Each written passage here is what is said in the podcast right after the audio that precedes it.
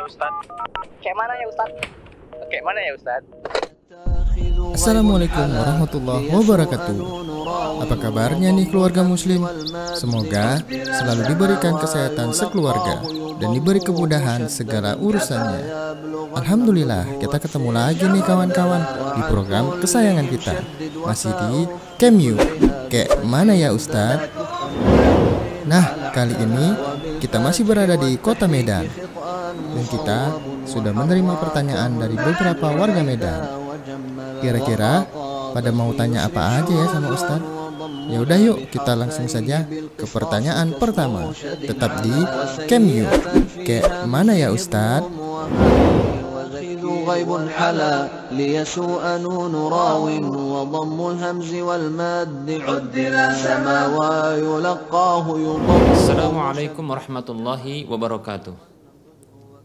Innal hamdalillah wassalatu wassalamu ala Rasulillah wa ala alihi wa ashabihi wa man walah wala haula wala quwata illa billah amma ba'd. Para pemirsa Rosyad TV di mana saja Anda berada rahimani wa rahimakumullah. Ada pertanyaan, siapakah orang yang merugi di bulan Ramadan?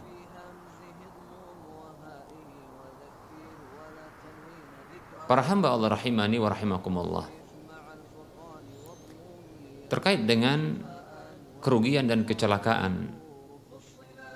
Tentunya orang yang celaka dialah orang yang merugi. Tentang orang yang celaka ini di bulan Ramadan maka ada hadis Nabi Shallallahu Alaihi Wasallam hadis yang dikeluarkan oleh Imam At-Tirmidzi dalam kitab Sunannya dan beliau sendiri menilai hadis ini hadis hasan sahih dan ini adalah hadis yang disahihkan oleh Syekh Al-Albani rahimahullahu taala dalam Sahihul Jami' dengan nomor urut hadis 5310. Hadis berasal dari Abu Hurairah radhiyallahu anhu Rasulullah sallallahu alaihi wasallam bersabda, "Raghima anfu rajulin dzukirtu indahu falam yusalli alayya." Celaka seseorang. Yang aku disebutkan di sisinya namun dia tidak berselawat kepadaku. Wa raghima an furajulin dakhala alaihi ramadhanu thumma salakha qabla an lahu. Dan celaka seseorang itu yang Ramadan itu masuk menemui dia kemudian berlalu Ramadan itu darinya belum juga dia diampuni wa raghima adraka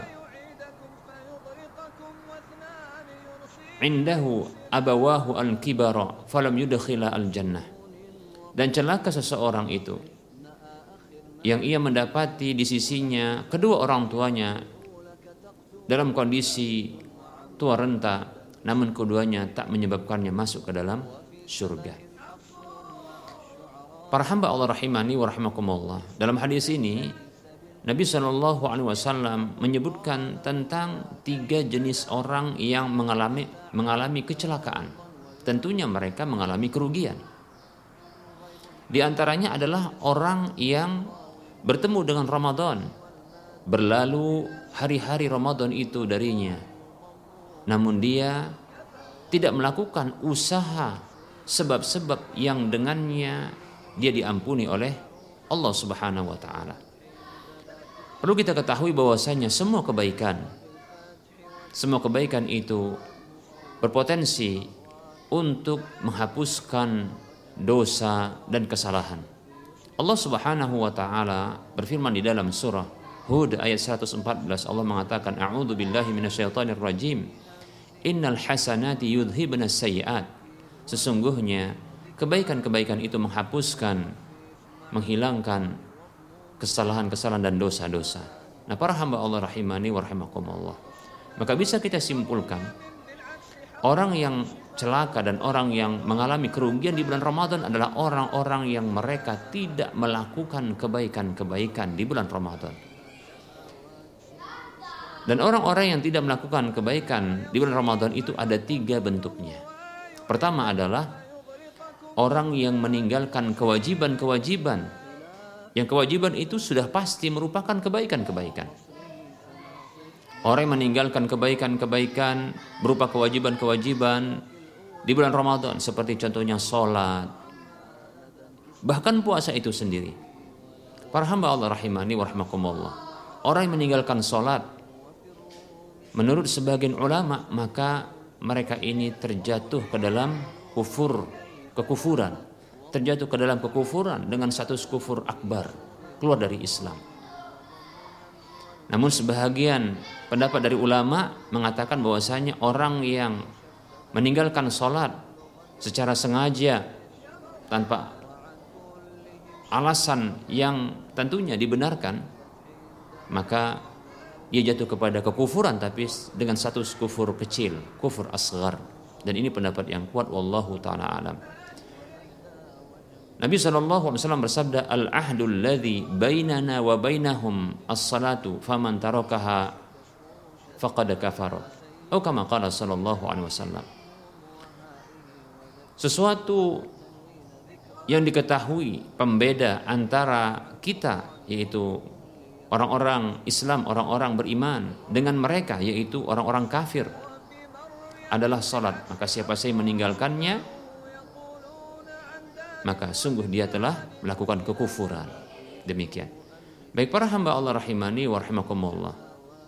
Orang meninggalkan kewajiban puasa, ini contoh yang berikutnya. Diancam oleh Allah Subhanahu wa taala lewat hadis Nabi wasallam dengan ancaman berikut ini. Nabi kita Muhammad wasallam dalam sebuah hadis yang diriwayatkan oleh Imam Ibnu Khuzaimah, begitu juga Ibnu Hibban disahihkan oleh Syekh Al-Albani rahimahullahu taala. Beliau sallallahu alaihi wasallam bersabda baina ana naim id atani rajulani. Tatkala aku sedang tidur tiba-tiba ada dua orang yang mendatangiku dua orang ini adalah dua malaikat yang menjelma dalam mimpi Rasulullah SAW sebagai dua manusia lalu keduanya datang membawa Rasulullah Wasallam. Lalu Rasulullah dihadapkan kepada sebuah tanjakan yang begitu tinggi. Lalu keduanya mengatakan is'ad naiklah. Maka Rasul mengatakan aku tidak mampu. Maka keduanya membantu Rasulullah untuk naik. Lalu Rasulullah SAW mendengar jeritan, raungan, lolongan. Lalu beliau bertanya tentang lolongan tersebut. Maka dikatakan kepada beliau itu adalah lolongan, jeritan, raungan penghuni neraka yang disiksa. Kemudian Rasulullah dibawa pergi lagi. Lalu beliau melihat beberapa orang kaum yang mereka digantung dengan kaki-kaki mereka dengan posisi terbalik, kepala di bawah. Lalu dikoyak ujung-ujung mulut mereka, sudut-sudut bibir mereka. Ya, dikoyak lalu meneteskan darah, mengalirkan darah. Maka Rasulullah bertanya tentang orang hal tersebut, tentang orang-orang tersebut. Tentang orang-orang tersebut. Man haula'i, siapa mereka ini? Maka dijawab kepada Nabi sallallahu alaihi wasallam, ulaika alladziina yuftiruna qabla tahillati saumihim. Mereka itu adalah orang-orang yang berbuka berbuka sebelum waktu berbuka puasa mereka. Hadis yang sahih disahihkan oleh Syekh Al-Albani rahimahullah taala. Baik ini hukuman bagi orang yang mereka meninggalkan puasa. Yang tadinya mereka berpuasa namun mereka berbuka tanpa ada alasan yang dibenarkan.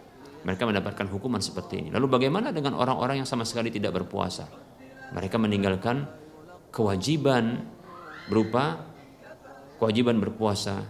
Mereka mengalami kecelakaan, kerugian mendapatkan ancaman siksa dengan cara digantung terbalik lalu dikoyak mulut mereka sembari mengalirkan darah dari mulut-mulut tersebut.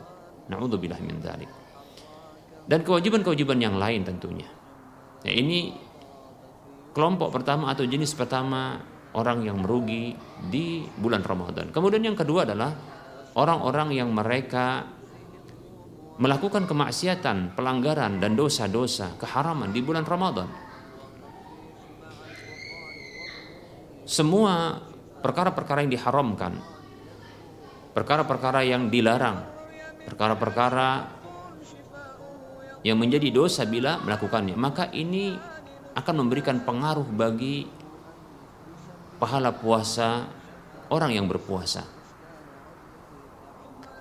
Bisa jadi juga menghilangkannya.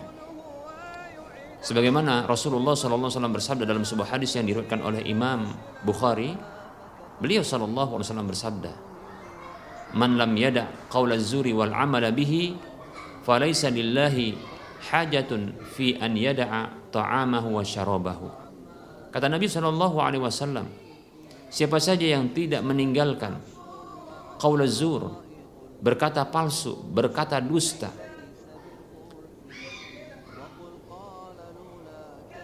wal amala bihi atau tidak bisa meninggalkan dan tidak bisa meninggalkan berlaku palsu itu melakukan tindakan-tindakan kepalsuan dan manipulasi kedustaan maka tidak ada kebutuhan bagi Allah Subhanahu wa taala terhadap puasanya yang dia meninggalkan makan dan minumnya. Baik para hamba Allah rahimani wa sangat merugi orang melakukan dosa di bulan Ramadan karena itu memberikan pengaruh ya bagi pahala puasanya. Baik. Kemudian berikutnya adalah orang yang jenis ketiga atau kelompok ketiga orang yang mengalami kerugian. Namun ini lebih ringan. Yaitu orang-orang yang tidak memperbanyak kebaikan-kebaikan di bulan Ramadan. Ya. Bahkan ketika Ramadan banyak kebaikan-kebaikan yang pernah dilakukan di, di luar Ramadan ini berkurang di dalam Ramadan. Bila dalam kondisi sama saja maka ini masih mengalami kerugian. Di mana bulan ini adalah bulan untuk menanam banyak kebaikan. Karena bulan ini kata Nabi Shallallahu Alaihi Wasallam adalah syahrun mubarakun. Dalam sebuah hadis yang diriwayatkan oleh Imam Ahmad dalam musnadnya Nabi SAW bersabda qad ja'akum ramadhanu syahrun mubarakun. Telah tiba, telah datang kepada kalian Ramadan itu bulan yang diberkahi. Yaitu bulan yang penuh dengan kebaikan, ditetapkan kebaikan itu. Banyak kebaikan, bertambah-tambah kebaikan dan berterusan kebaikan itu. Bila tidak diiringi dengan banyak kebaikan, ketahuilah sesungguhnya orang-orang yang tidak banyak melakukan kebaikan di bulan Ramadan ini, walaupun dia melakukan kewajiban-kewajiban kewajiban-kewajiban melaksanakan kewajiban-kewajiban meninggalkan kemaksiatan-kemaksiatan maka ketahuilah di bulan yang penuh kebaikan ini bulan investasi ini ketika seseorang meninggalkan melakukan banyak kebaikan sungguh dia orang yang merugi bila seseorang tidak menambah solat-solat sunatnya di bulan Ramadan ini maka sungguh dia merugi bila seseorang tidak menambah infak dan sodakohnya di bulan Ramadan ini maka dia merugi. Apabila seseorang tidak menambah zikirnya, doanya, begitu juga tidak menambah tilawah Qur'annya, baca Qur'annya di bulan Ramadan ini maka sungguh dia adalah orang yang merugi. Karena bulan Ramadan adalah bulan yang penuh dengan kebaikan, keberkahan, bulan investasi kebaikan. Semoga bermanfaat. Alhamdulillah, sudah paham kan kawan-kawan? Jangan lupa dicatat ya kawan-kawan. Ikatlah ilmu dengan catatan. Yuk kita langsung saja nih ke pertanyaan berikutnya. Masih di Cameo. Kayak mana ya Ustadz?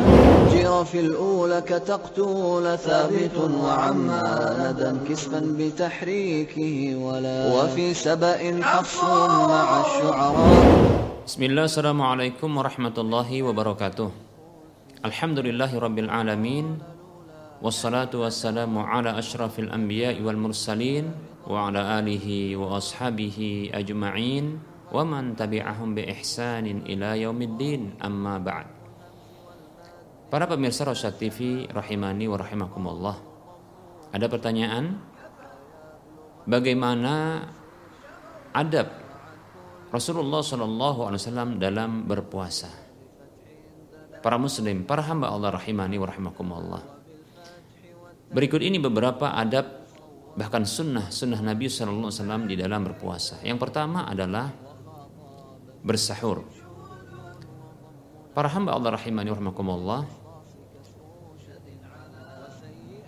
Ketahuilah bahwasanya di dalam bersahur itu terdapat keberkahan yaitu tetapnya kebaikan banyaknya kebaikan bertambah-tambah kebaikan dan berterusan kebaikan tersebut.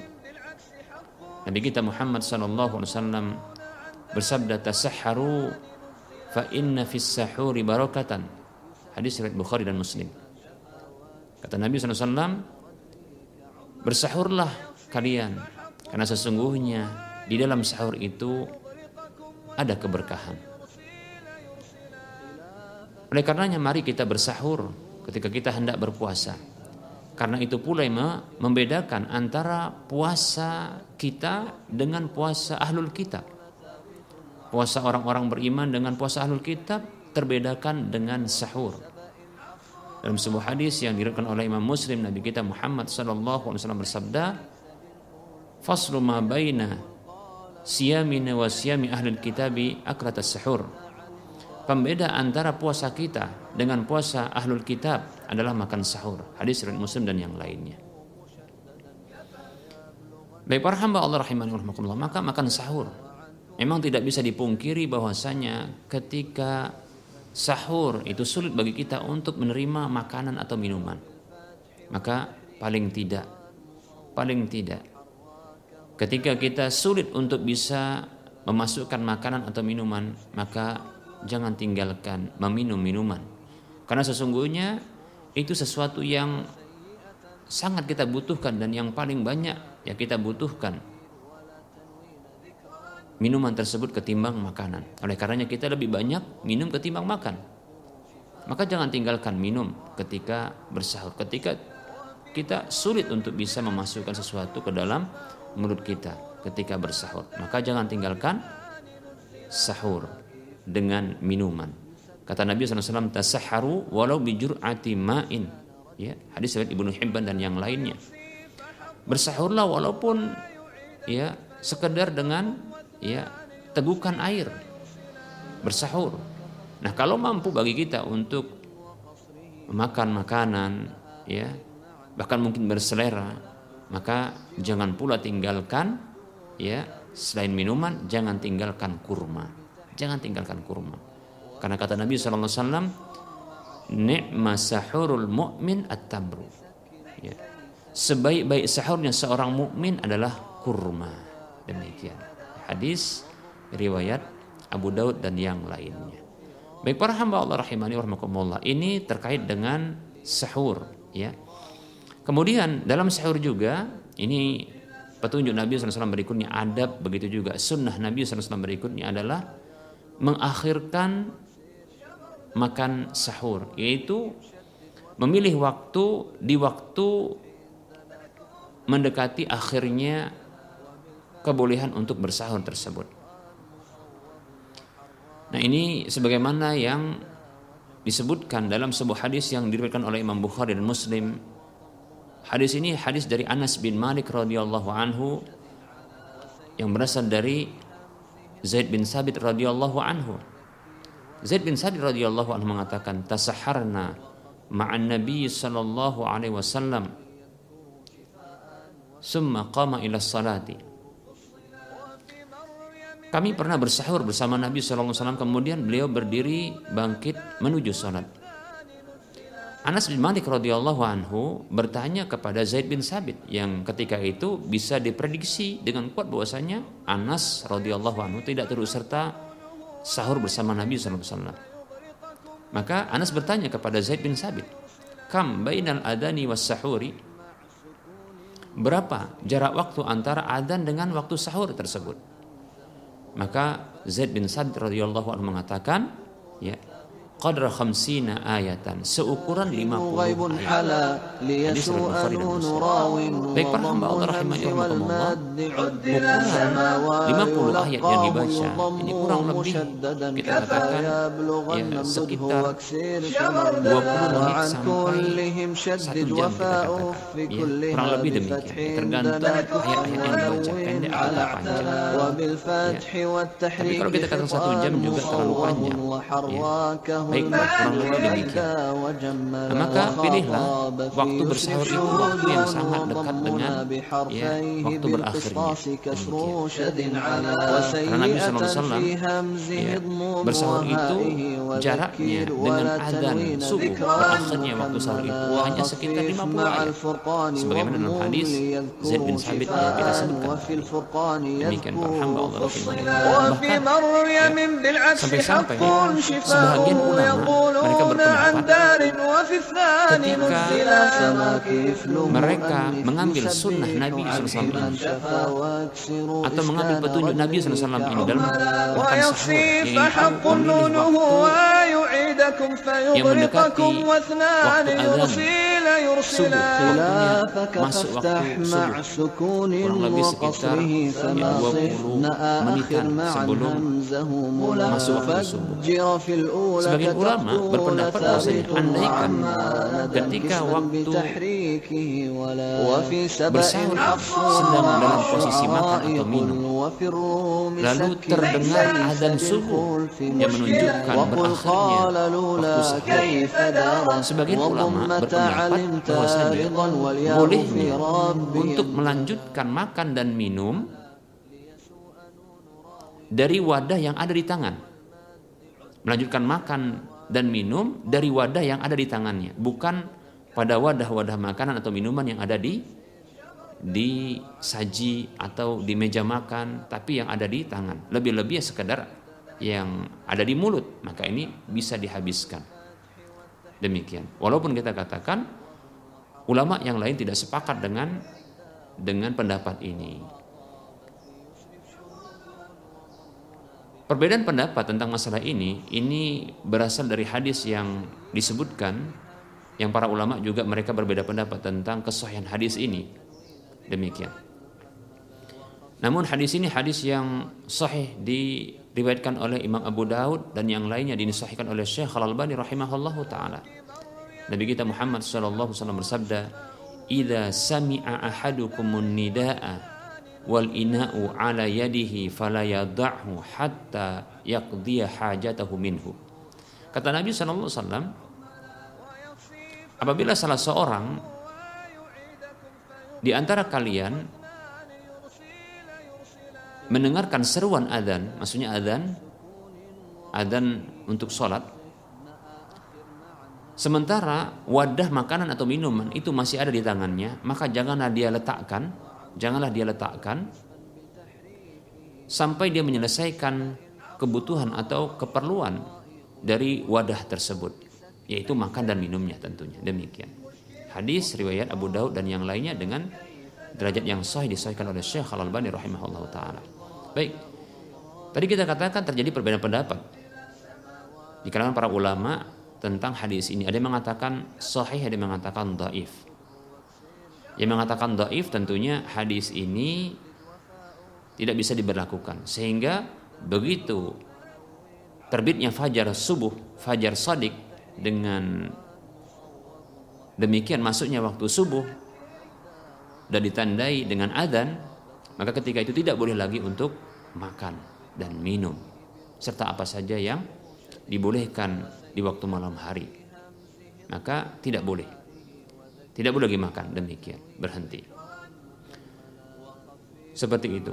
Nah, pendapat ini juga ya mengatakan andaikan hadis ini pun sahih, maksud dari adzan yang didengar tersebut adalah adzan di waktu yang pertama, demikian. Ya, baiklah kita katakan terjadi perbedaan pendapat. Ini lebih hati-hati memang sebaiknya adalah berhenti ya sebelum e, berhenti ketika terdengarnya adzan subuh ya yang itu merupakan masuknya waktu subuh. Namun sebaiknya kita berlapang dada bagi pendapat yang mengatakan ini dibolehkan untuk dilanjutkan. Asalkan ya hanya memakan makanan atau meminum minuman yang ada di tangannya dari wadah yang ada di tangannya. Demikian para hamba Allah rahimani wa maka kita berlapang dada atas perbedaan pendapat ini. Baik, sampai demikian. Nah ini petunjuk Nabi SAW yaitu mengakhirkan atau memilih waktu yang terakhir ketika makan atau minum di waktu sahur. Berikutnya para hamba Allah rahimani rahimakumullah, sunnah dan adab berikutnya ketika berpuasa adalah berbuka.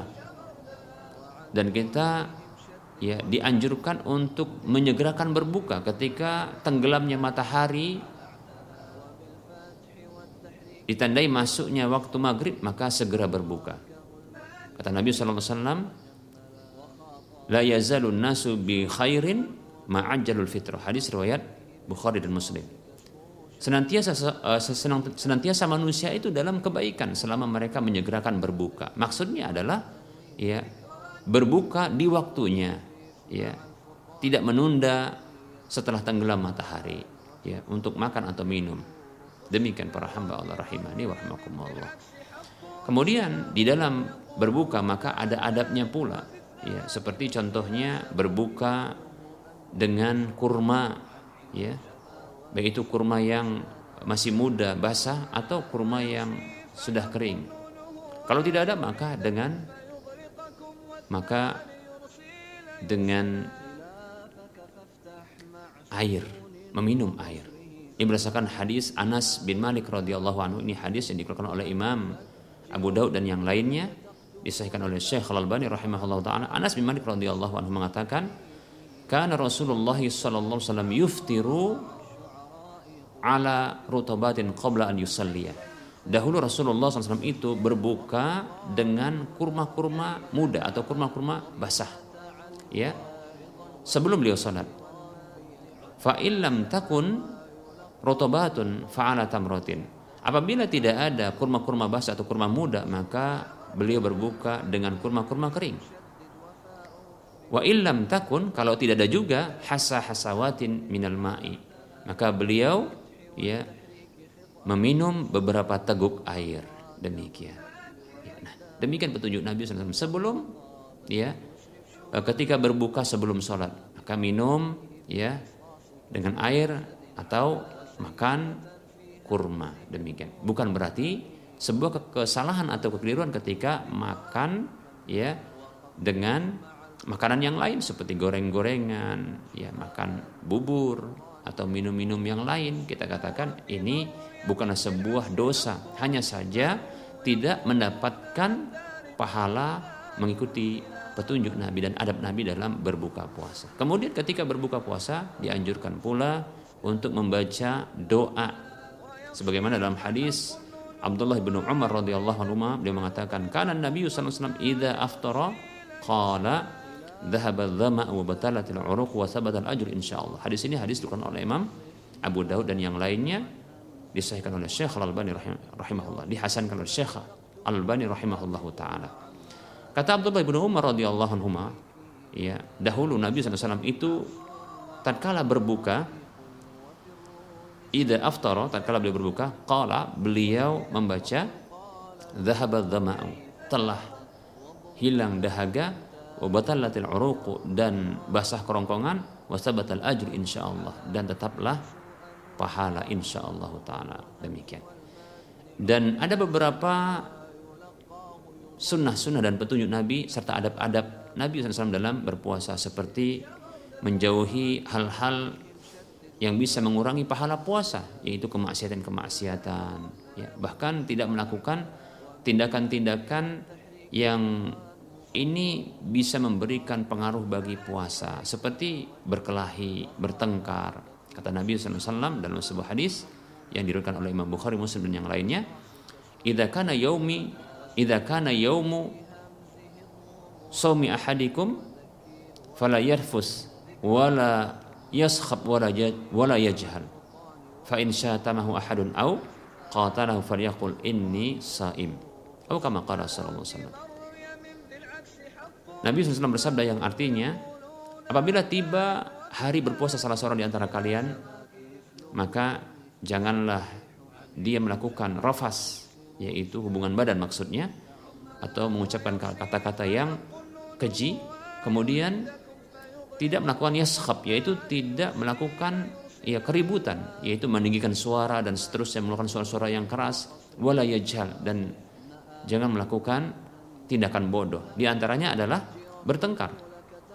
Lalu Nabi mengatakan SAW, fa in syatamahu ahadun apabila ada seseorang yang telah mencelamu, memakimu, ya, au atau mengajakmu bertengkar fisik, maka katakanlah ini saim, sesungguhnya aku sedang puasa demikian. Hadis riwayat Bukhari Muslim dan yang lainnya. Ini adab-adab Nabi SAW. Selain itu, adab yang lain adalah dengan banyak melakukan kebaikan-kebaikan, membaca Al-Quran, bersedekah, berinfak, ya, berzikir, salat-salat sunnah dan yang lainnya. Semoga bermanfaat. Gimana kawan-kawan? Sudah paham kan dengan penjelasan Ustadz tadi? Semoga Allah memberikan kemudahan kepada kita dalam menuntut ilmu agama. Kira-kira mau tanya apa ya ke Ustadz? Jangan ke mana-mana ya, tetap di Cameo. Kayak mana ya Ustadz? بمريم بالعكس حق شفاؤه يقولون عن دار وفي الثاني نزلا سما كفله أني Bismillah, Assalamualaikum warahmatullahi wabarakatuh. Alhamdulillahi rabbil alamin Wabihi nasta'in ala umur dunya wad din Wa ashadu an la ilaha illallahu Rabbul alamin Wa ashadu anna ashraful anbiya'i wal mursalin. Wa salawatullahi wa salamuhu alaihi wa ala alihi wa ashabihi ajma'in. Wa man tabi'ahum bi ihsanin ila yaumiddin. Amma ba'd. Para hamba Allah rahimani wa rahimakumullah. Ada pertanyaan Adakah keutamaan berdoa ketika di bulan Ramadan, ketika berpuasa di bulan Ramadan? Para hamba Allah rahimani wa rahimakumullah Ketahuilah sesungguhnya di antara kondisi atau di antara waktu-waktu yang makbul doa, mustajab doa adalah waktu di mana seorang hamba dalam kondisi berpuasa. Baik itu ketika dia sedang berpuasa atau ketika dia berbuka. Dalam sebuah hadis yang diriwayatkan oleh Imam Tirmidzi, begitu juga Imam Ibnu Majah dalam kedua kitab sunan keduanya Rasulullah SAW bersabda Salah satu la turaddu da'watuhum. Ada tiga orang Salasun Ada tiga orang. La turaddu da'watuhum Yang tidak akan ditolak doa mereka. Al-imamul adilu Yang pertama imam Pemimpin, penguasa yang adil Yang kedua wasaimu hina yuftiru. Yang kedua adalah orang yang berpuasa ketika berbuka. Kemudian yang ketiga wa da'watul mazlum, doa orang yang terzalimi. Ini hadis-hadis yang dikeluarkan oleh Imam Ibnu Majah demikian pula Imam Tirmidzi dan disahihkan oleh Syekh Al-Albani rahimahullahu taala dalam Sahih Tirmidzi. Dari hadis ini bisa kita pahami bahwasanya orang yang berpuasa ketika dia berbuka maka makbul doanya, tidak akan tertolak. Dalam riwayat Ahmad di dalam musnadnya dan ini adalah hadis yang disahihkan oleh Syekh Al-Arnaud, Syuaib Al-Arnaud. Ini hadis yang sahih dengan redaksi yang sedikit berbeda dengan ungkapan wasaimu hatta tuftira. Yaitu orang yang berpuasa sampai dia berbuka.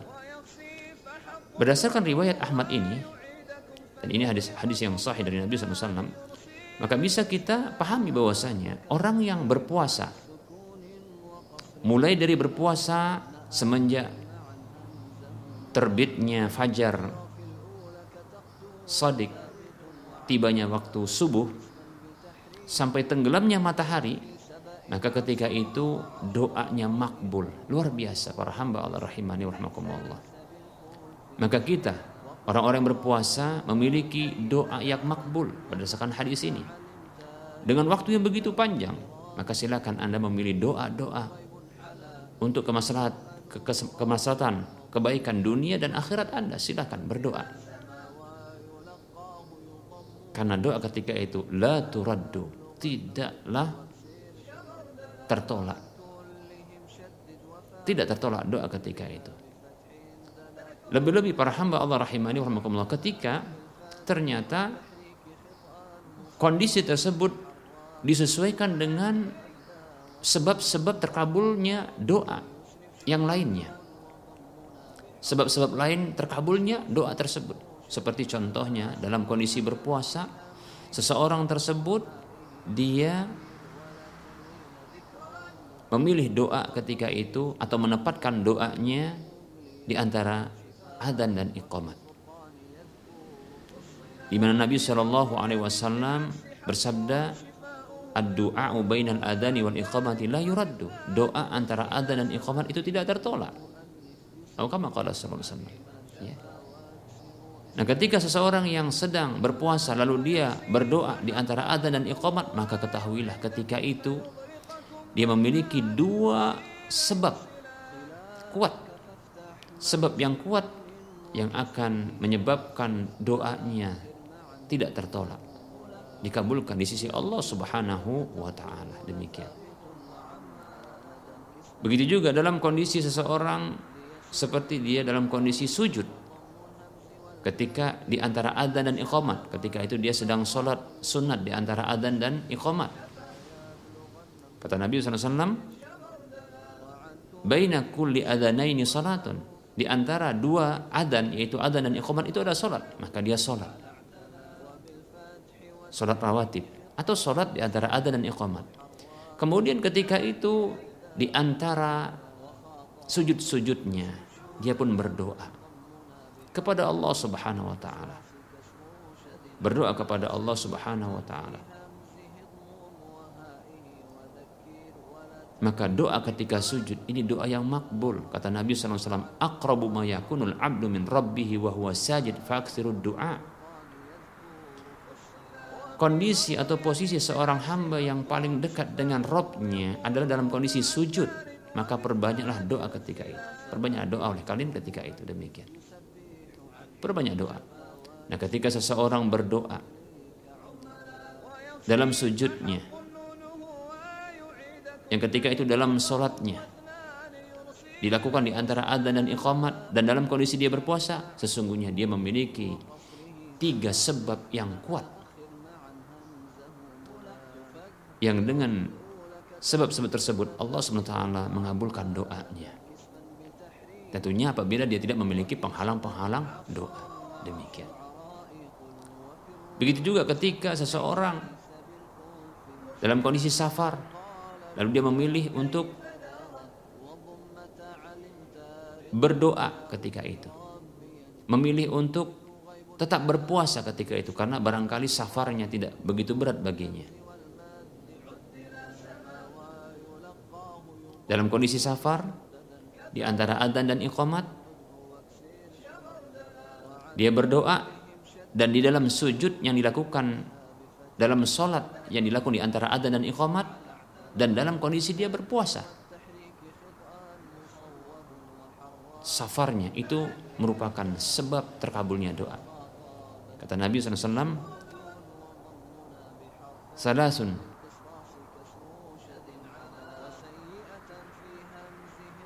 Salasu da'awatin la turaddu. Ada tiga doa yang tidak akan tertolak. Disebutkan yang pertama, dakwatul musafiri.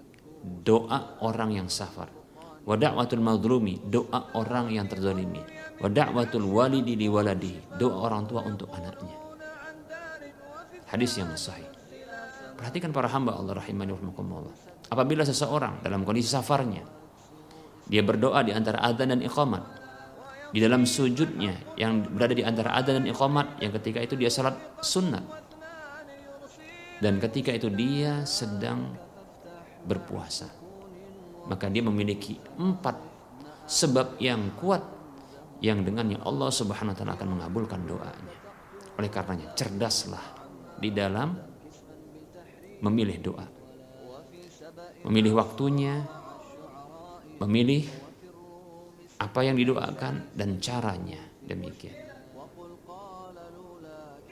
Maka mari silahkan kita berdoa di bulan Ramadan ini perbanyak doa dengan cara yang telah kita sebutkan tadi. Semoga bermanfaat.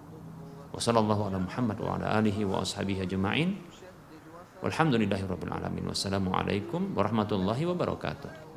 Bagi kamu yang mempunyai pertanyaan perihal agama, silahkan kirim video pertanyaan kamu menggunakan HP atau kamera ke nomor WhatsApp 0822 88886630 atau kirim ke email kami rasyad.tv@gmail.com dengan format isi video, nama, alamat, dan pertanyaan yang akan kamu tanyakan. Ayo, kirim pertanyaan kamu dan tunggu jawabannya di Cameo. Kayak mana ya Ustadz? Alhamdulillah, kita telah sampai di pertanyaan terakhir hari ini. Nah, semoga apa yang disampaikan Ustadz tadi bisa menambah ilmu agama kita semua. Ingat ya kawan-kawan, menuntut ilmu agama itu wajib loh atas setiap muslim. Dan terima kasih telah menyaksikan episode Cameo kali ini. Insya Allah, sampai jumpa lagi di episode-episode Cameo berikutnya. Assalamualaikum warahmatullahi wabarakatuh.